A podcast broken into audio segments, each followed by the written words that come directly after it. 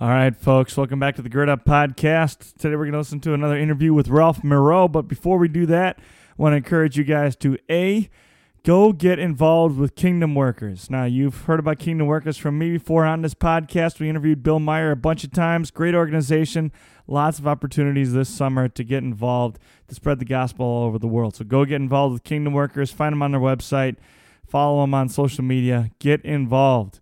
Second thing I need you to do is make sure you're sharing this podcast with friends and other people. Get on Facebook, find the Gird Up community, join the Gird Up community, like the the pictures and all that kind of good stuff, and share it with your friends. Third, find us on Instagram or whatever else it is, and just share like crazy. If you're listening to it at lunch or in the car, whatever, tell people what you're listening to. Encourage them to get in and listen. Uh, along the same token, welcome to our guests and our listeners from all over the place, all over the country, all over the world. Uh, today, I want to highlight those people listening in Milwaukee. Some of you I know personally. Um, others of you, I'm just happy to know the people in my home city are listening in and growing on the same journey that I'm on right now. Also, Manitowoc, Manitowoc area people, love you. Shout out to you. I was up in Manitowoc the other day at First German really cool stuff going on in that uh, beautiful city. Got to see the courthouse for the first time. I've never seen that uh, county municipal building before. It's a beautiful building. Anyway, guys, thank you so much for tuning in and listening. It's awesome. It's flattering. I pray that the Lord continues to bless our work together. Today we got a special guest, Mr. Ralph Moreau. Last podcast, that'd be last episode. Uh, he talked about the Fellowship of Christian Athletes, which is an organization he's a part of, and he's very active in that in the Milwaukee area. But today we're going to talk more about coaching, um, our own philosophies on coaching, some wins, some losses, some battles, and uh, just generally our thoughts on coaching. So you kind of get to get an ear in on our conversation with each other about what we love about coaching, some best practices, some things that we like to do with our teams. If you're not a coach, don't worry. There's lots of stuff you can implement just in your family, in your own personal life, in your social life, and there's a lot of commentary on our spiritual lives as well. So, so happy to share this with you guys. I hope you enjoy this episode of the Gird Up Podcast with Mr. Ralph Moreau.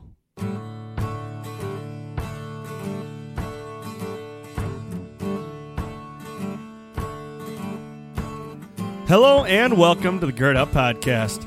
The call to gird up is an ancient way of telling a man to prepare himself for hard work or a battle ahead. Our work is to reclaim masculinity in the modern world and to live out our calling as men of God. Here you will find a community of believers, brothers in Christ, working hard to become the men that God has called us to be. I am your host, Charlie Jungemak. I'm a teacher, a coach, music director, and a man of God, myself working toward the goal of, like David, being a man after God's own heart. We're happy you could join us. Now it's time to roll up our sleeves, to gird up, and become the men that God has created us to be.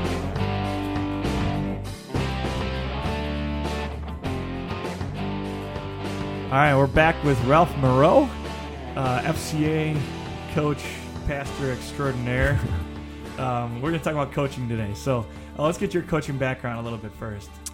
All right. Well, my I, I got started in coaching when I was at seminary at the Inter- International School of Theology. In one of my classes, um, it was a New Testament class, New Testament application, I think is what the name of the class was, and one of the assignments was that we were to go into the community and spend time serving, volunteering with somebody in the community that was doing something that we we wanted to do um, that was trying to live out their faith within their the context. And my the prof knew that I was a athlete and interested in sports and said, "Hey, I've got a buddy who coaches high school at uh, Central City uh, School here in San Bernardino." And uh, how would you like to go and be his assistant for two weeks? And so I, you know, I thought, boy, for being a school, school assignment, this sounds like a pretty good deal. So I went and um, spent time. The guy's name was Scott Kay. Scott played at um, uh, Loyola Marymount um, and was coaching at San Bernardino. And he was a white guy at a school that was about, oh, I would say 80% Hispanic, about 19% African American and about 1% white.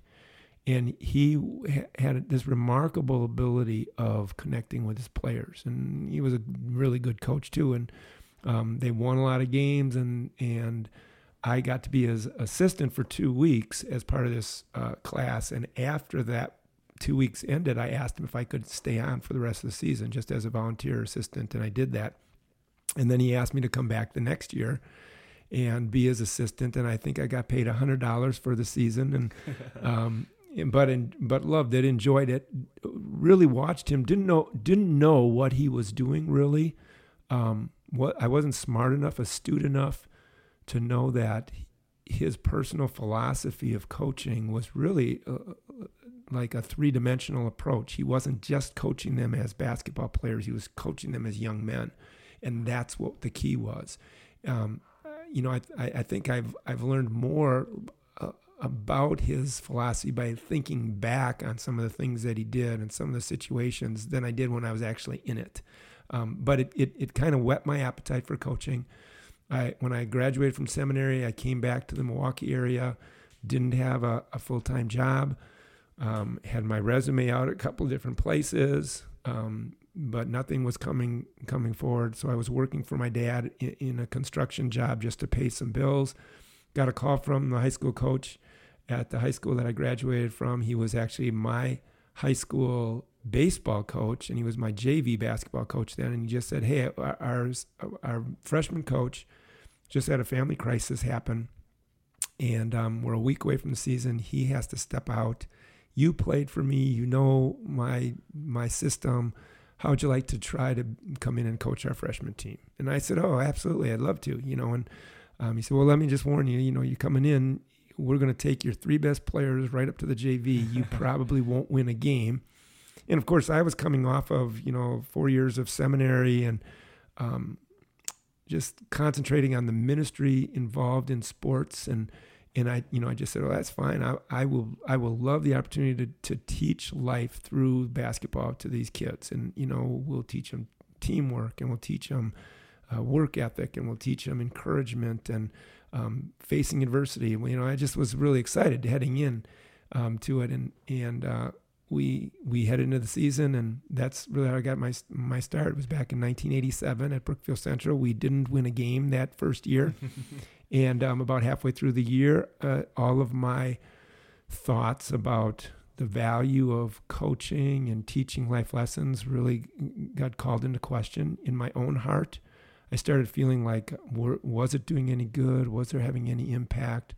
Um, and and really began thinking that I wasn't any good as a coach, and was thinking, you know, well, this is a one year wonder for me and um, it actually had two situ- two things happen at the end of the year. Um, last game of the year, we were 0 14, playing the team that actually won the conference. They had beaten us by 20 the first time, and we were facing in the last game. And I think I spent the whole week putting in some crazy freak defenses and you know trying to change our offense completely, just trying to surprise them. And I kept thinking, well, maybe they'll come in overconfident and we'll be able to surprise them and whatever. And while while the teams were warming up, a gentleman came out of the stands, and he was a one of the dads of, the, of a player that I had not met. Um, I had met the player's mother at the parents' meeting, but the dad wasn't there, so he had never met me. But he came down and introduced himself, and he said, "Hey, I'm Jason's dad." Now, Jason was actually a player that was the last player that made the team. He was about six four. He had never played organized basketball, um, but, in that last day of tryouts, I sort of made my little speech to the players that you needed to show me today that you really wanted to be on the team. And so Jason was diving on the floor, and every time I needed somebody, and he was jumping in and volunteering. And you know, he just got to the point where I just could not keep him from being on the team. And so he made the team as the last player on the team. By the end of the year, before this game, he had worked his way up to being about our eighth player. He actually would come in and get some rebounds, play defense, block a few shots. He never ever scored a point the whole season, but he really he became a valuable player on the team just by what he had accomplished during the year. Well, this was his dad, and he comes down and he said, "Coach, I just want to thank you for." Uh, for what you've done this year. And I said, yeah, it'd be nice if we could uh, you know, surprise these guys and maybe salvage the season. And he goes, hey, coach, don't kid yourself. This season has been a huge success. Well, I'll be real honest. I, you know, I was sort of dumbfounded when he said that, and I kind of looked at him questioning, and I said, "Do you mind me asking why you would say that? we haven't won a game." And he said, "Coach, before this season started, My kid didn't care about anything. Now he cares about everything. Thank you. And so, you know, we hadn't won a game, but I made an impact on one kid. And that, in and of itself, you know, was a huge encouragement to me. Well, we ended up losing the game. Probably, I don't remember the final score, but it was probably by more than 20. and um, we went into the locker room afterwards, and you know, we did that typical the end of the year speech. You know, we're gonna we're gonna have to take care of things, turning in equipment, and you know, I thank them for their effort, and we, you know, da da da da, and all the things that coaches do at that last meeting. And then I started talking about the specifics of turning in uniforms and all that. And one of my players raises his hand and says, Coach, and I said, Yeah, Jimmy, what do you want? And he, he goes, Coach, can we practice tomorrow? So here we are on Friday. We lose our last game. We're 0 15. There's no reason to practice again. And he raises his hand and says, Can we practice tomorrow? And so I, I said, Well, oh, by team vote, sure. It, certainly it would be optional, but and every one of the players showed up.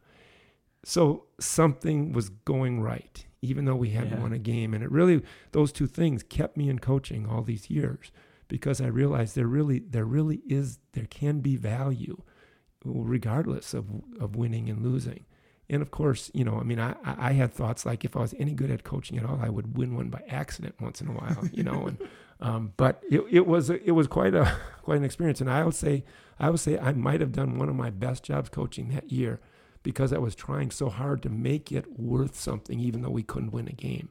And obviously, you know, it, it paid off. And you know, actually, interestingly, this the player that asked if we could um, if we could practice on Saturday actually lives in my neighborhood and walks by my house every once in a while with his three kids now and you know, stops once in a while and talks about, tells me the things I didn't tell them, didn't teach him about raising a family. And I said, Hey, Jimmy, when I was coaching you, I was single. I didn't know anything about raising a family. So, yeah. So that's how I got into coaching way back, you know, 100 years ago.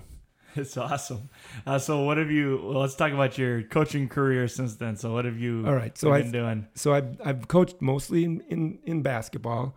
Um, at Brookfield Central, I was their freshman coach for five years.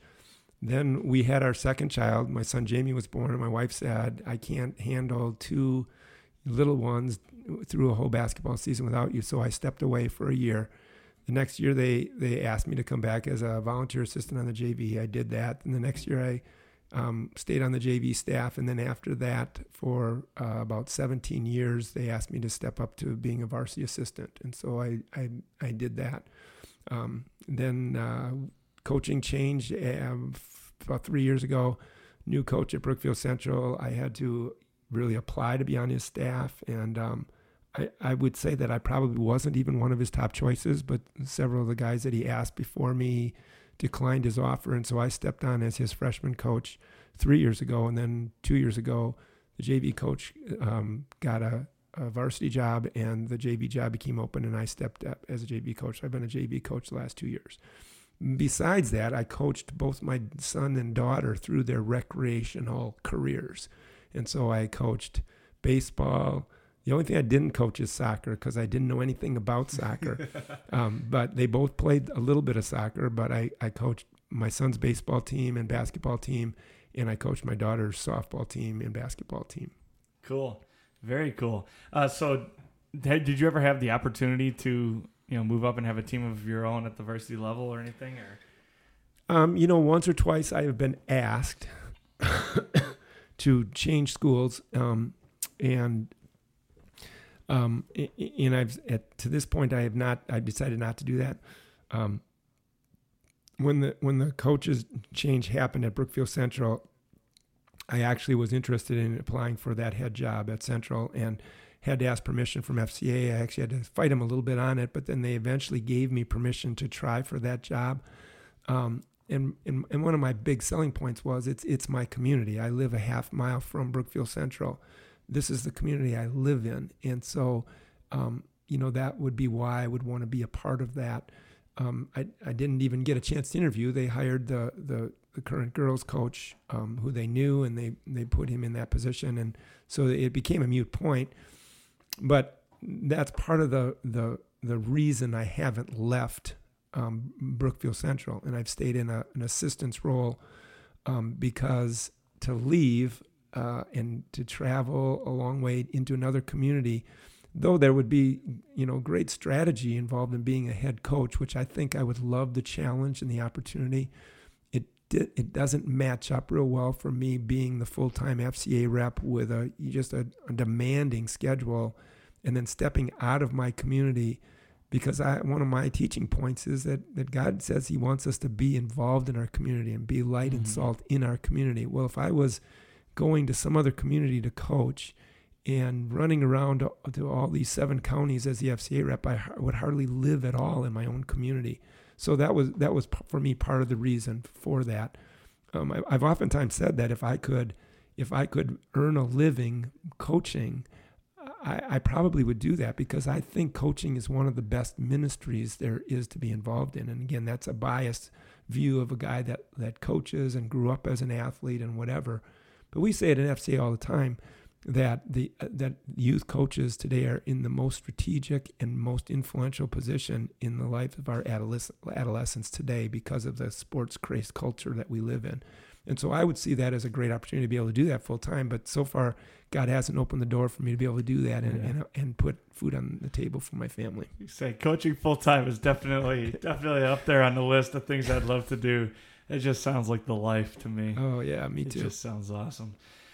All right, cool. So we talked a little bit about um, the 3D coaching. Can you explain that a little bit? Y- yeah, um, Jeff Duke, Dr. Jeff Duke, um, developed a, a, curriculum, kind of put it in a in a form a format that can be teachable called three dimensional coaching. And basically, what what he talked about is that that coaching happens on three dimensions. The first dimension is skills and strategy. The second dimension is really the mind of the athlete, including things like confidence and emotions and motivation and some of those kind of things, and how that impacts the performance of the skills and strategies. And then the third dimension is really the heart or soul of the athlete, including things like security and significance and purpose. And in the whole thesis of three-dimensional coaching is is that if you're truly being the best possible coach that you that you are and getting the most out of your athletes, you really have to coach the whole person. You can't just coach at one level. And um, one of the things that, that Dr. Duke did when he did his um, his doctorate degree, he went he traveled around the country and spent time with coaches at every level, and, and particularly many in the top levels of different sports. And and one of the things that he discovered was that about 85% of coaches uh, never leave the first dimension. They, they spend mm-hmm. all their time in the skills and strategies, and, and, and that's how they're trying to make their programs better and whatever. Um, and and yet most of them are having most of their struggles in the second and third dimension with because of the change in culture that we live in and uh, the things that the kids are, are exposed to that's that some of us as as coaches when we were athletes we were never exposed to things like social media um, that everybody knows everything you do um, all those kind of things all of a sudden impact the performance of your team and and many coaches are just being frustrated by that but but they're not coaching in that in that realm and so Dr. Duke you know put together this this whole idea of there are strategies you can use it in all three dimensions and I guess the bottom line of what he what he gets to when he does some of the training with the coaches is he says that if, if that if you want to coach in all three dimensions you have to be living in all three yourself and taking care of all three yourself. Like as one of my colleagues says, it's hard to be a tour guide to a land you've never visited. And so if you're going to try to take your athletes to the second and third dimension, you, have got to have some experience there yourself. Doesn't mean you have to be an expert, doesn't mean that you have to have it all together, but it, it, it means that you have to have an understanding of what's involved in, in those dimensions. And so that's what the three dimensional um, training and coaching is all about. And um, yeah, FCA has done a, a, large part partnering with three dimensional coaching to try to get um, that out there to the coaches and trying to make it um, something that will help coaches to be able to have a greater positive influence on their athletes. Yeah, and it's a great book. I've got a copy of it myself, and the pages are are worn, and it doesn't quite close all the way anymore. And there's about 80 Post-it notes in there, and highlighter on every page It's like a grape juice stain on the back, all kinds of good stuff. It's it's fantastic, and it applies just as much, I think, to classrooms and families, and Oh, definitely. just as much as as anywhere else. Obviously, I don't have a family of my own, but just like looking at the situations that we're presented with, it's, it's so much, uh, so applicable to just every part of life, not just athletics, um, but it's geared towards athletics. And I think that's, like you said, we have coaches are just so important. They have so much impact in a good way and in a bad way. And if you, I don't know if you've ever been to like the real pee wee football level, you know, like Yeah. on Saturday mornings, especially in the city, like you will see some coaches who can do this. Like they're already Mm. coaching at the three, you know, the third level, and you talk to them, and you find out they're, you know, you know, the spiritual leader at some church or whatever, and they just like football. But you see a lot, way, way more coaches who are just somebody's dad reliving the glory days, like cussing at eight year olds, you know? yeah. And Yeah. what kind of a message is that telling our kids? So, Yeah. Well, one of one of the things that I a couple of years ago I became a certified presenter for this three dimensional curriculum, and um, did a number of seminars, workshops at different schools with whole athletic departments, and you know it's great material. I mean, it really it really teaches itself. It's um, but I, I had a great time teaching it, whatever. And at the time, I was a varsity assistant, and I was able to really be doing a lot of this because the head coach that I worked with sort of gave me the responsibility of building chemistry on the team. So I was doing a lot of the second dimension stuff and even a little bit of the third dimension stuff as what I did as an assistant. Well, then then I became the head freshman coach and I tried to do some of the strategies in the book and I realized how hard it was to be the head coach and trying to pull off some of these strategies and probably became a 10 times better, more effective presenter because I realized it's easy to talk about this stuff, so much harder to really put it into play when you're actually out there on the field in Mhm. you know in, in the you know in the front lines if you will. So um, you know I, I get an opportunity to to try to do the things that I teach about and uh, believe me it's um it, it's a challenge but it certainly is rewarding when you're able to do it. yeah, one of my favorite things I took out of there was that spotlight drill that they talk about. Mhm. And uh, if you're not familiar, it's essentially you stand in a circle and everybody goes around. You pick somebody, and everybody goes around and tells them what they add to the team or why they're valuable, whatever. And, and you try and get past the like, you've got nice hair, and you get to you know Yeah. like, uh, you're you encourage me. I'm on a days where you know I, I'm struggling, or you know when when my mom couldn't pick me up from school, you waited with me and then walked me home, you know whatever. Um, and so encouraging them even to go beyond what's happening on the court or what's happening on a field, but going beyond that to encouraging each other even to um, be active in each other's lives. And I use that every year in my classroom, more at the beginning of the year. At this point in the Yeah, year, I kind of fall away from it a little bit. Yeah. Um, but especially at the beginning of the year, just to get kids to learn to respect each other, like see Oh, each other as human beings. Um, but like you said, when you're when you're head coach trying to do that, just remember like working so hard, especially after games, to train the kids. We're not done until after we've got that time together. So we'd finish practice, and there'd still be another ten minutes on the on the schedule, you know. And this is like you can't like moms aren't coming in, and you're not leaving until we get our you know we call it family time, like till we get our family time in. Until we build each other up or we talk about you know the wins and losses of the day and all that kind of stuff. Especially after games like you want to go hug mom? Like i get it but there's something way more valuable we need to do here and Yeah. and once we explained to parents what we were doing i think they they actually bought in really well to it too and we have mostly christian families um, so it helps Yeah. but uh, yeah, it's just a really important thing and crazy important i think mo- most of the memories i still have from that came from you know after practice and after games more so than actually in the games themselves Yeah. That's great. yeah. Uh, so, kind of going into that, then what?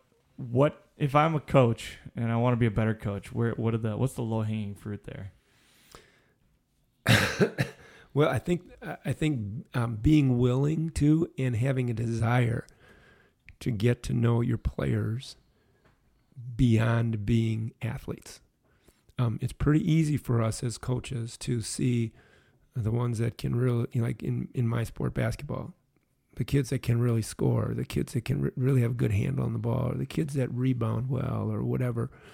Um, but the ones that don't do some of those things very well, what what about them? and and how do they keep themselves motivated? You know, um, like I like I say all the time, the bottom the bottom kids on the team have to do all the tough stuff in practice and then they don't get the benefit of playing in the prime time in games most of the time. So what keeps them motivated? What you know, why are they why do they want to be on the team? Um, some of those kind of things. And you know, one of one of one of the things that one of the strategies that I, I mean, there's a bunch of strategies, but uh, there's there's a couple of them that I've used pretty regularly that have been really helpful. One of them is that every year I I do a personal one-on-one time with each one of my players. Now it's kind of it's easy to do with a basketball team, a little tougher to do like with a football team, but but I go I actually give them their choice of me coming to their home and spending 15 to 20 minutes with them or meeting in a favorite restaurant, you know, like a Panera or a Subway or whatever, wherever they're going to be most comfortable. Because some of them don't want me coming to their homes or whatever. Most of the time, they they they let me come to their homes, but I come and I spend 15 or 20 minutes with them. Usually, the first five minutes we talk about their role on the team, how things are going, da da da da da, my coaching style, um, some of those kind of things, and then I go into just asking them about them and I ask them silly things like, you know, do you like ice cream? What's your favorite flavor of ice cream? You know, I ask them about their families. I ask them, what do you do? What do you do when you have a day off of school and there's no practice or what, you know, what would you do? You know, where would be your favorite place to go on vacation? Just um, all different things. And then I, and then I just try to listen to what they're saying and then follow up with some questions, just trying to get into them a little bit and just let them know that I'm interested in their life beyond what they can do on the basketball court. Um, th- that's been tremendous. And one of the things I do at the end is I, I ask them, well, two things I ask them. One is I said, what can you tell me that will help me coach you better? Um, you know, mm-hmm. and, and, and sometimes, you know, sometimes they'll tell me, you know, I, I do better when you yell at me, which I was surprised to hear, but I heard that from several of my players over the years um, oftentimes, you know, they'll tell me other things. But the other thing is, I'll ask them, um, is there anything that you'd like me to know about you that I don't know about you? And usually they say no quickly. And then eventually, you know, because I don't, I usually ask that question like the second or third last question to give them a little time because usually by the end they'll they'll think of something. You know, like I had one player say at the very end, and we, we actually were doing the meeting I, I, give them this choice too. It can either be me and them one on one, or their parents can sit in on it too if, if they want them to. And so in this case, the, the parents were sitting there, and he goes, he goes, Coach, there, I, I thought of something I'd, I, would i would like you to know about me. And I said, and what's that? And he goes, I'm adopted. Mm. And it really was interesting because at the parents' meeting, his dad is he, he's a splitting image of his dad. so I would have never ever guessed that.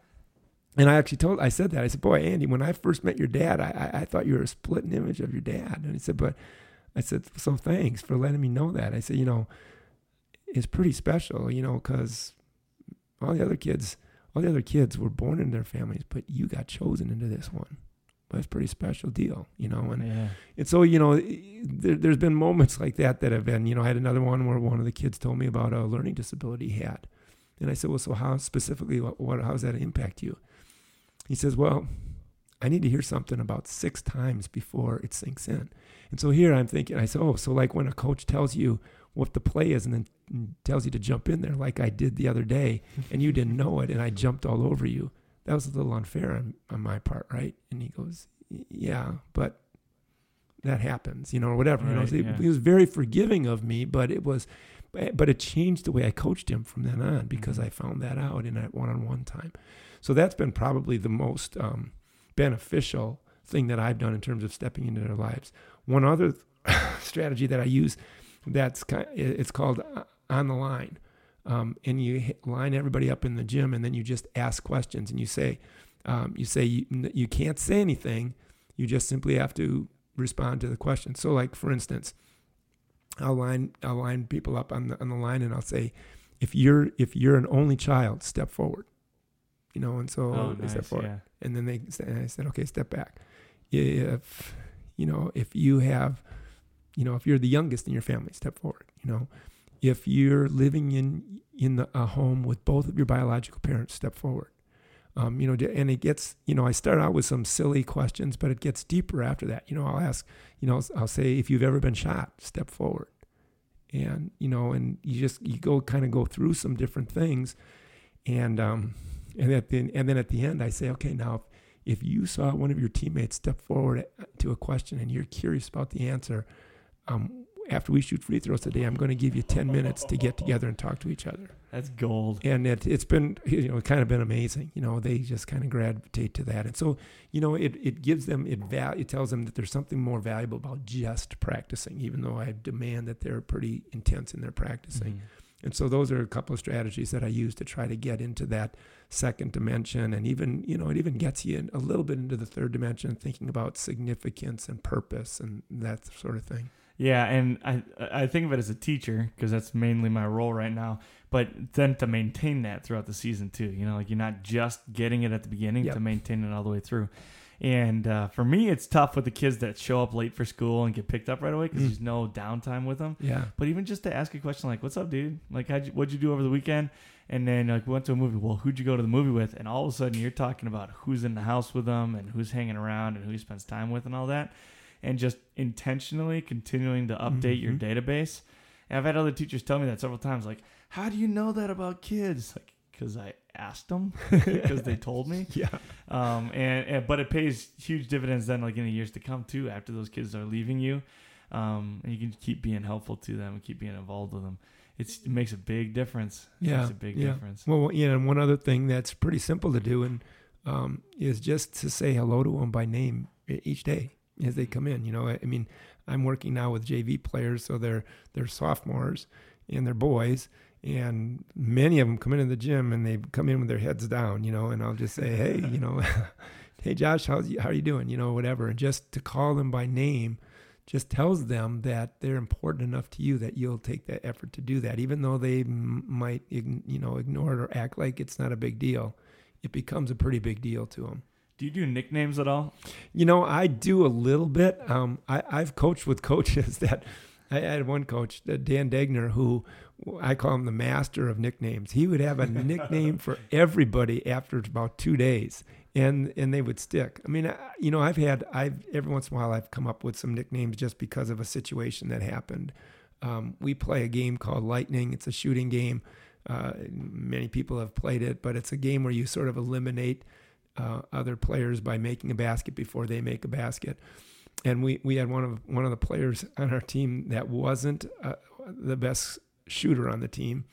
He wasn't really even the best scorer on the team, but he was a hustler and really well liked by his, his, his teammates. But probably was, you know, if, if I'm being honest, he was probably on the third team of of players in terms of playing time and whatever and we played this this game of lightning and i do this every once in a while. We'll play a game of lightning for the winner gets a gatorade and we actually do it on both sides of the floor so there's you can get knocked out on one side and get to the other side if you get there before that side is done or whatever. And so in this one game this this player holden is his name was was just constantly getting the better shooters out in front of him. And during the drill i said wow holden's the assassin and that became his nickname for the rest of the year. Is that you know he you know I would just say hey the assassin hits again or strikes again or whatever, and um, you know it's kind of one of those funny things and kind of can sound like a negative one, but it was really came from a positive uh, deal. Yeah, no, to go along with that, I've got a second grader right now, and we, we dance a lot in Mr. Ungemach's classroom because I've got more energy than I know what to do with, and uh, so do the second graders. So I've got a very boy heavy classroom too. And so we do a lot of dancing and quote unquote working out and all that kind of stuff. But we were, so as the kids grow, their clothes start to get smaller and smaller, right? Well, I got one young man who's a who's well built, very well built. Uh, he's going to be an NFL lineman someday. He, the kid is just a stud. But he um, was dancing a little too hard one day. this is a Tuesday. He's dancing a little too hard on Tuesday and I don't know if he was trying to do the splits or what he did, but he split his pants from the zipper all the way up to the top. And he was super embarrassed about it. Was like, you know, right around covering his backside. It was hilarious. Um, tried to get the class back under control, and you know, he goes upstairs and gets a new pair of pants. The next day, he brings the pair of pants that he borrowed from school back in a bag because we have to wear uniforms, and uh, he's wearing his own pair of pants again. Same time of day. Oh, no. We're dancing. He's dancing away. All of a sudden, he goes, "Oh!" and he covers his backside again. He ripped another pair of pants, and the kids just lost their minds. So he goes up to the office, gets a new pair of pants. Next day, brings a pair of pants back. Third day. Oh, no, now it's no. Thursday. He's dancing away this time, and I don't remember exactly why, but he jumped up in the air and like tried to spin, and he landed, and the whole class went like dead silent. I looked at him, and he looks around. He goes, "I'm good," and then he turns around and squats and rips his pants Oh, right no. then, and all the class is still paying attention to him. And the kids couldn't believe that he ripped three pairs of pants three days in a row. And this is like the month after Christmas, so like that real good growth sprint season, you know. and uh, we were talking about Ninja Turtles later in the day. And if you're familiar with Ninja Turtles, the main villain is named Shredder. Oh, no. So he became Shredder, and he thinks it's the coolest thing. Like he'll correct me. I'll call him and I'll go, Shredder. That's great. All right, dude. Again, Yeah. sounds like it'd be a negative thing, but he owns it and he rocks it, and it's awesome. Yeah. So the theory is supposedly it makes him feel loved, but there are definitely times where yeah. it's not helping. Yeah. I don't know. I, I'm always I can never decide on nicknames. Some of them are awesome. Some maybe it depends on the kid. Yeah, but you know, and I- you know, one of the things that I have done because it's real easy to, you know, sometimes the kids call them, you know, things, and and sometimes I've just started calling them that too. Um, I I had one situation a couple years ago where that happened, where the, all the kids were calling him by a nickname, and so then at one point I called him by that nickname, and I could tell immediately he didn't like me calling Oh, him that, yeah. and so I I pulled him over and I, I asked him, you know, and he he said, you know, I'm okay with my friends calling me that, but I I, I don't really like it other than that yeah. you know and so you know i think sometimes that's what you need to do just say hey are you are you okay with this nickname because i can knock it off Right. if you you know and, and again i think that shows respect it says that Mhm. you care about their feelings and i think that goes a long way with connecting with them Yeah. Cool. No, you're right. It's the second dimension thing right there. Mhm. Um, so going back to coaching a little bit and uh, talking about what makes a good coach. Um, we said, and you said, you, know, you can't you can't lead a tour somewhere you've never been. yeah Uh, so what do coaches need to make sure they're doing in order to stay grounded, make sure their heart's safe and secure? well well i think you know again i'm a little bit biased um some would call me a professional christian because i work for fellowship of christian athletes but i think you i think for coaches they need to be taking care of uh, the the three dimensions themselves. I mean, not only I mean, if you're going to be a good coach, you have to be good at that first dimension, the skill, skills and strategies. But but then you also have to you have to have some knowledge and experience in the second and third dimension yourself. And so you need to be on the journey yourself, you know. And so what that what does that mean? It means different things for different different coaches. For me, I- try to do a daily um, a daily devotion. It's sometimes pretty simple. I, you know, years ago, um, years ago, I heard Billy Graham talking about somebody asked him in a in an interview what he did to keep his relationship with God fresh, and he said he reads three passages of Scripture every day. He reads a passage from the Psalms, passage from Proverbs, and and a, a passage from the Gospel. And they asked him, well, why those why those three things? And he said, well, the, the, the passage from the Psalm keeps me looking up towards God, which I need to do every day The passage from the proverb is because proverbs are so darn practical that I can always find something in the proverb of the day to apply that day. And then and then in the gospel I read the gospel because I want to be like Jesus and the gospels are all about Jesus. And so he did that and I, I sort of kiddingly share that I figured I'm about as third as spiritual as Billy Graham. So I grabbed one of those things and I grabbed the, the reading the proverb of the day, which works really well. There's 31 proverbs. So any month, if you don't know what else to look at in the Bible, you can look at the proverb of the day. So, like today being the ninth, I read Proverbs 9. And I probably Mm. read it for about the whatever time because I've been doing this for about 15 years. I do it every month. And, um, and I don't do it every single day, but probably about 90% of the days in the last 15 years, I've read the proverb of the day. And so I do that partly because it just keeps me thinking about things that I need to work on. Mhm. And the, the crazy thing about it is that I've read Proverbs through a hundred times, and I'm still finding ones that seem new. Mm. Um, and that's partly because we, as people, we grow and we change, and life throws things at us, and all of a sudden, something that we might have heard years ago, we hear it now or read it now, and it, and it comes at us in a different way. I also think that's part of what um, Scripture being alive and active is how God uses it in our lives. So, for me, that's part of what I do as a discipline to keep try to keep my heart uh, in check. Because, real honestly, I, I mean, I, I have issues. I have issues I, I am working on all the time, and um, I mean, there's some ugly parts of my inner life that God is still working on, and if I ignore those or ignore God, the ugliness starts taking over and it starts spilling out. And so, mm-hmm. you know, I know that I need to have a plan, and you know, because I'm in full time Christian work, I have the benefit of having a boss that realizes that that's important too. So I actually get to um, once a week, I spend four hours in a little prayer cottage out in Delafield where I do what I call soul care. And I do a variety of things there, but it's it's for me to make sure that I'm not hiding any filth in my heart and and and giving God an opportunity to point that out to me so that so that I can be growing in my relationship with him and becoming more the the man he wants me to be. Well, I think whether you do that in a completely spiritual sense or you simply do it in an emotional sense, I think every coach needs time like that. And I think most of the time, in particularly in season, we get so caught up in practice plans and scheduling and all the things that we need to do that sometimes we don't take care of ourselves. And, you know, eventually, if that happens, eventually that stuff spills out our frustrations, our you know, our, our anger, whatever spills out. And you know who gets, you know, the brunt of it? It's usually our players. And so I think that that's one of the big things that coaches need to do is take time to to reflect, keep themselves emotionally stable if they can.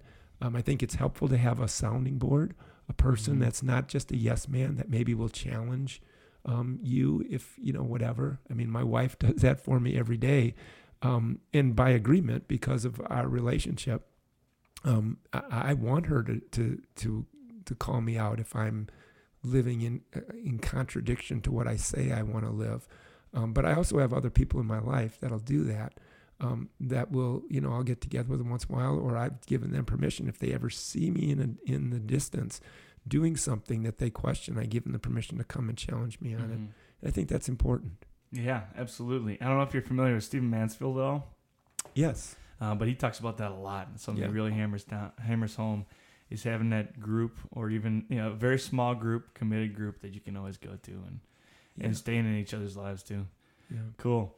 Um, any last comments on coaching or, anything here? Any last comments on coach? I think it's one of the greatest uh, professions, hobbies, whatever that a person can be involved in. Um, you know, as as I said, you know, I think it was actually Billy Graham that said this one point he said that a youth coach will impact more young people in in a year than the average person will in a lifetime. And you know, I know that there's a lot of people out there that are spending time with youth, teachers and youth leaders and whatever and and obviously they're making a huge impact on the kids that they're spending time with. But but really for most the rest of us as we grow older, we get more and more disengaged with the youth and and we start not understanding them and whatever stepping into coaching gives you an opportunity to step into their world and really to have an influence and impact on them. And uh, particularly those those believers who who realize that God has asked us to be his ambassadors as we live out our lives. If you want to have an impact on on youth um, step into coaching and, and look at some of the resources like three dimensional coaching and there's some others out there that are really good transformational coaching um, is really another good book that talks about being a transformational coach rather than a transactional coach, meaning that you're focused on your athletes and trying to develop them versus just getting something for yourself in the process. Um, you know, just uh, I just encourage you to get involved in coaching and um, look to look to resources like the Fellowship of Christian Athletes to help you be able to um, do it in a way that has a really positive impact on kids' lives. Awesome. Thank you very much.